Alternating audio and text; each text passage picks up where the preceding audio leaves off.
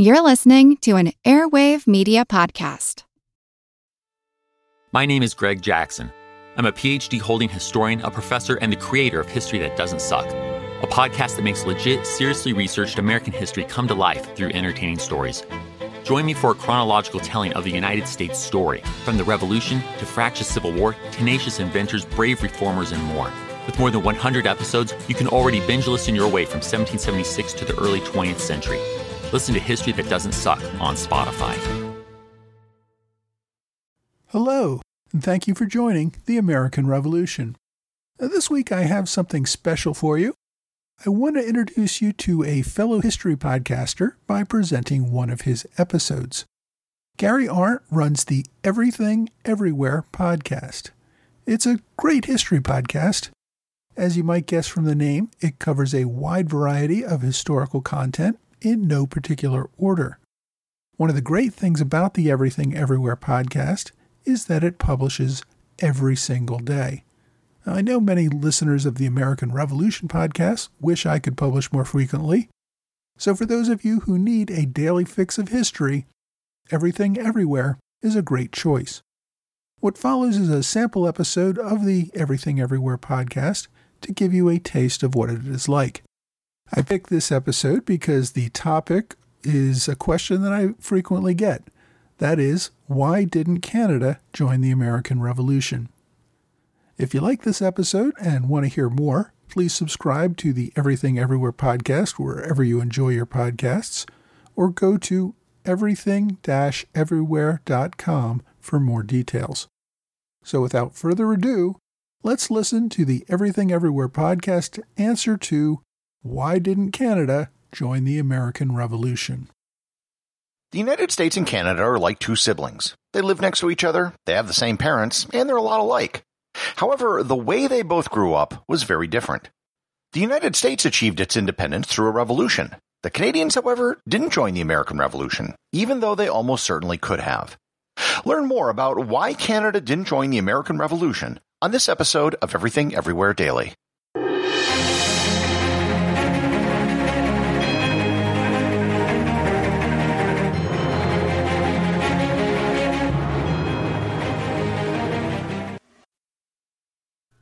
This episode is supported by Factor. Let's face it, preparing good and healthy meals is a lot of work. As a result, I often end up eating just junk food. Factor offers a better solution. You can get pre prepared, chef crafted, and dietitian approved meals delivered right to your door. You'll have over 35 different options a week to choose from, including keto, calorie smart, vegan, plus veggie, and more. It's going to be less expensive than takeout, and since it's pre delivered, it's already home waiting for you when you get there. The meals are 100% ready to heat and eat, so there's no prepping, cooking, or cleanup needed, and you can schedule the number of meals each week that works for you. Best of all, it tastes good and is good for you. As a special deal for listeners of the American Revolution podcast, you can go to factormeals.com slash ARP50 and use the code ARP50 to get 50% off. That's code ARP50 at factormeals.com slash ARP50 to get 50% off your first order.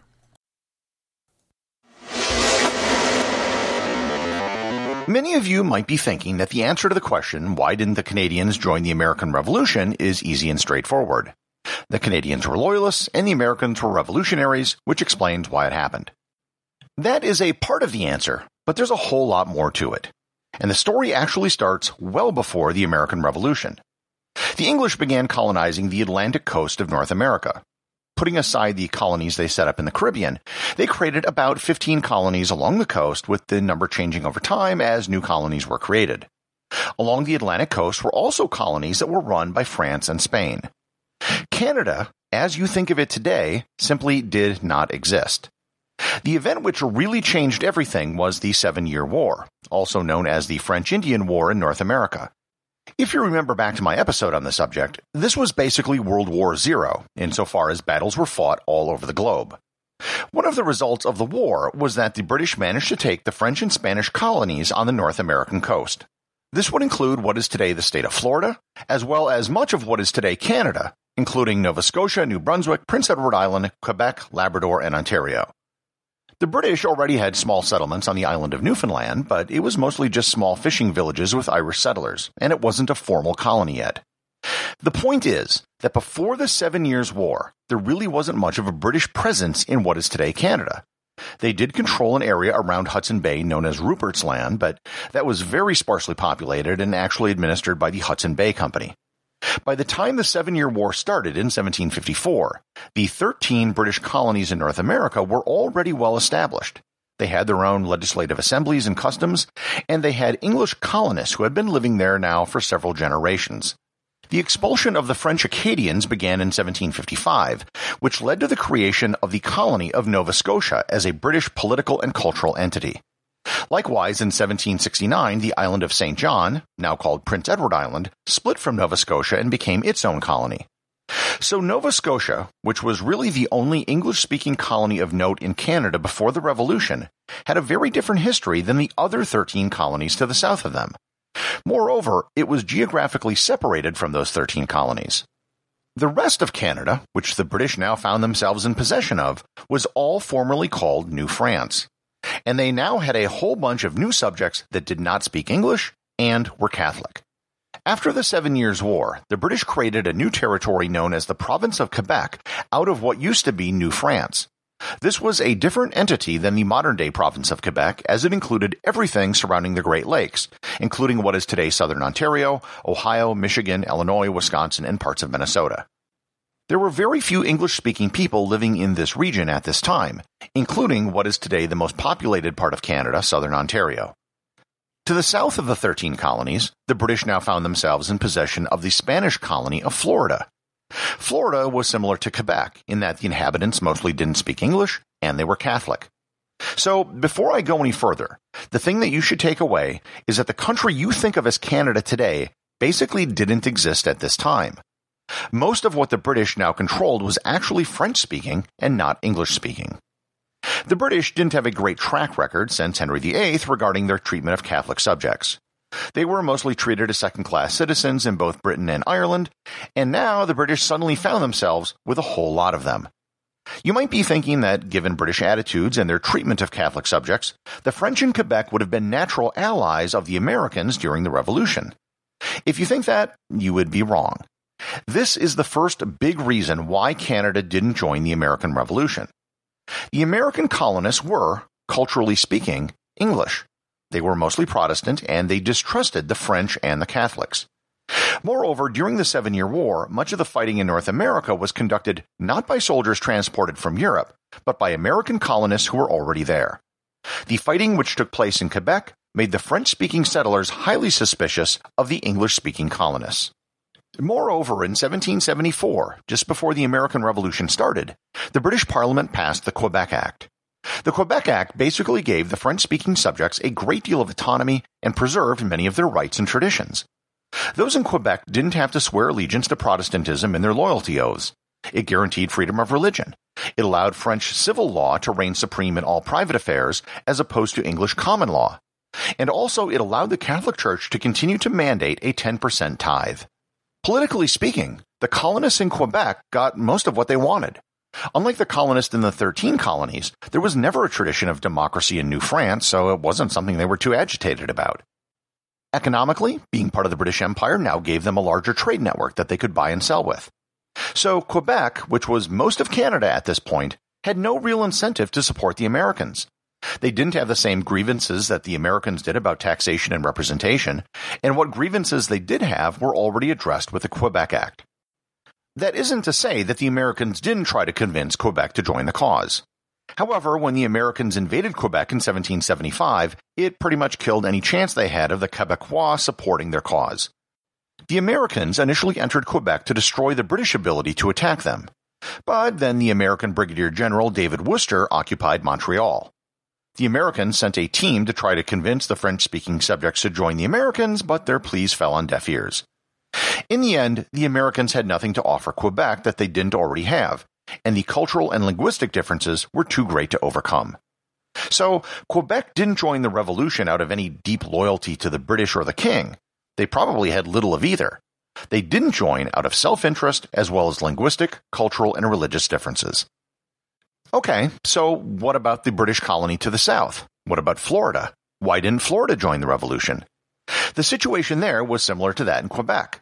The linguistic, cultural, and religious differences were such that they just didn't have the same concerns that the American colonies did. Moreover, during the start of the revolution, the colonies of East and West Florida, basically the peninsula and the panhandle, didn't have slavery. Escaped slaves who made it to Florida were considered free if they would accept Catholicism. That made Florida an attractive destination for escaped slaves in the South, leading to the creation of communities of freed slaves in Florida, which the southern colonies were not cool with. The British eventually gave Florida back to Spain and slavery was instituted. Spain sold it to the U.S. in 1819 and it became a state in 1845. So far, the reasons for both Quebec and Florida not joining the revolution were mostly cultural.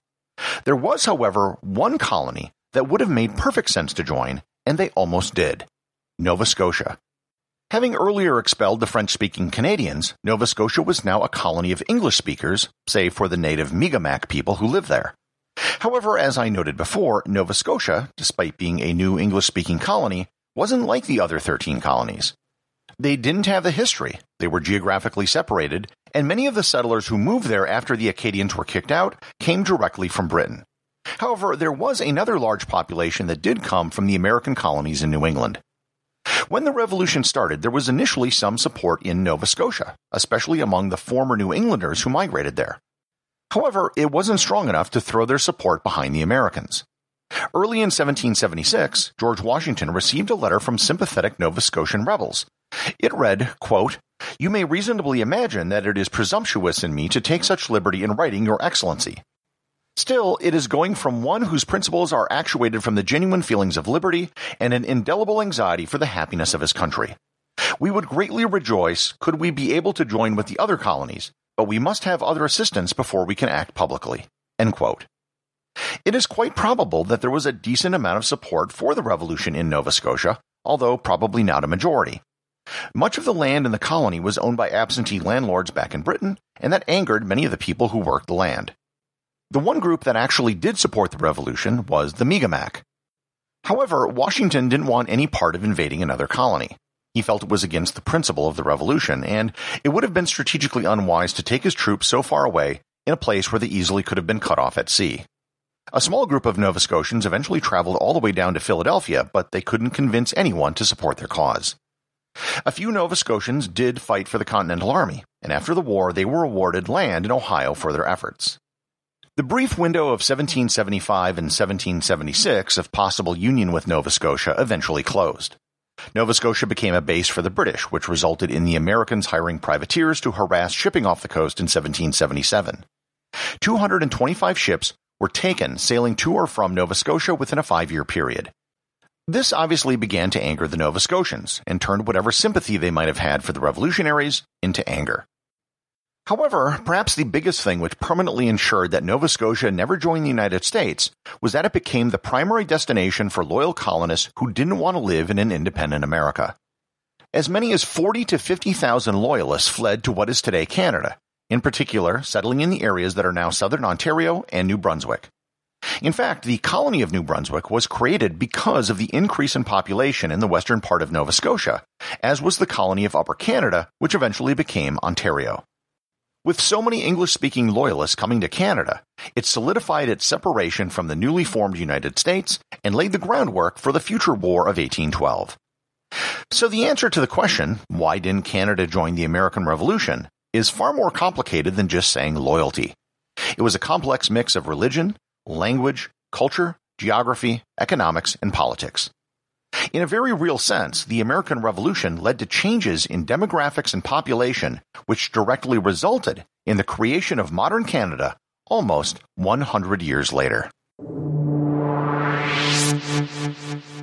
Everything Everywhere Daily is an Airwave Media podcast. The executive producer is Darcy Adams. The associate producers are Thor Thompson and Peter Bennett. I just wanted to extend a big thank you to everyone who is supporting the show over at patreon.com. I have show merchandise available there, including hoodies, t-shirts, and stickers. Plus, it really just helps me get this show out every single day, including, of course, weekends and holidays. Remember, if you leave a review or send me a boostagram, you too can have it read on the show. Hello, everyone. My name is Wesley Livesey from the History of the Second World War podcast. Join me on a journey through the most destructive conflict in human history, a journey that will take us not just through the famous campaigns and cataclysmic battles, but also to the lesser well known corners of the war that touched millions all over the world, as we try and answer not just the questions of what and where, but how and why. You can find History of the Second World War on all major podcast platforms or at historyofthesecondworldwar.com.